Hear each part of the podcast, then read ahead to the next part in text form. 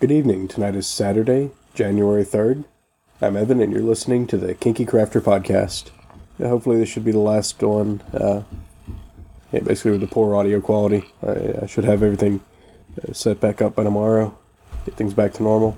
I uh, made it back down to uh, DC.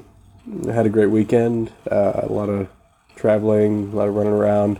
Had a lot of fun with friends, got to hang out, talk politics, geek out, watch some anime all in all, a really great weekend. I did manage to uh, pick up a cold, so I'm a little uh, feeling a little rough on that front, but yeah, not too bad. Uh, should be a busy week upcoming. Uh, got a lot of interesting stuff going on uh, with BR and whatnot. Uh, getting the details of that more later.